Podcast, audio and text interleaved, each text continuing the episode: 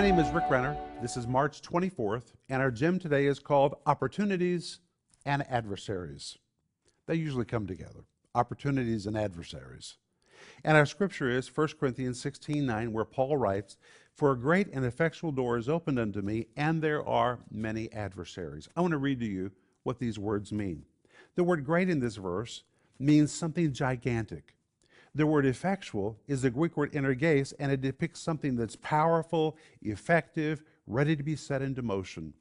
The word door is the Greek word thura, which typically refers to a door, but in this context, it denotes a rare opportunity. And finally, Paul says a door has been opened, which describes something standing wide open, and an alternative translation of this verse could be rendered, "A gigantic, powerful opportunity is set in motion and is standing wide open in front of me right now." But there are many adversaries. Opportunities and adversaries usually come together, but the power of God will help you walk through the door if you'll walk through it by faith. That's what I want you to think about today.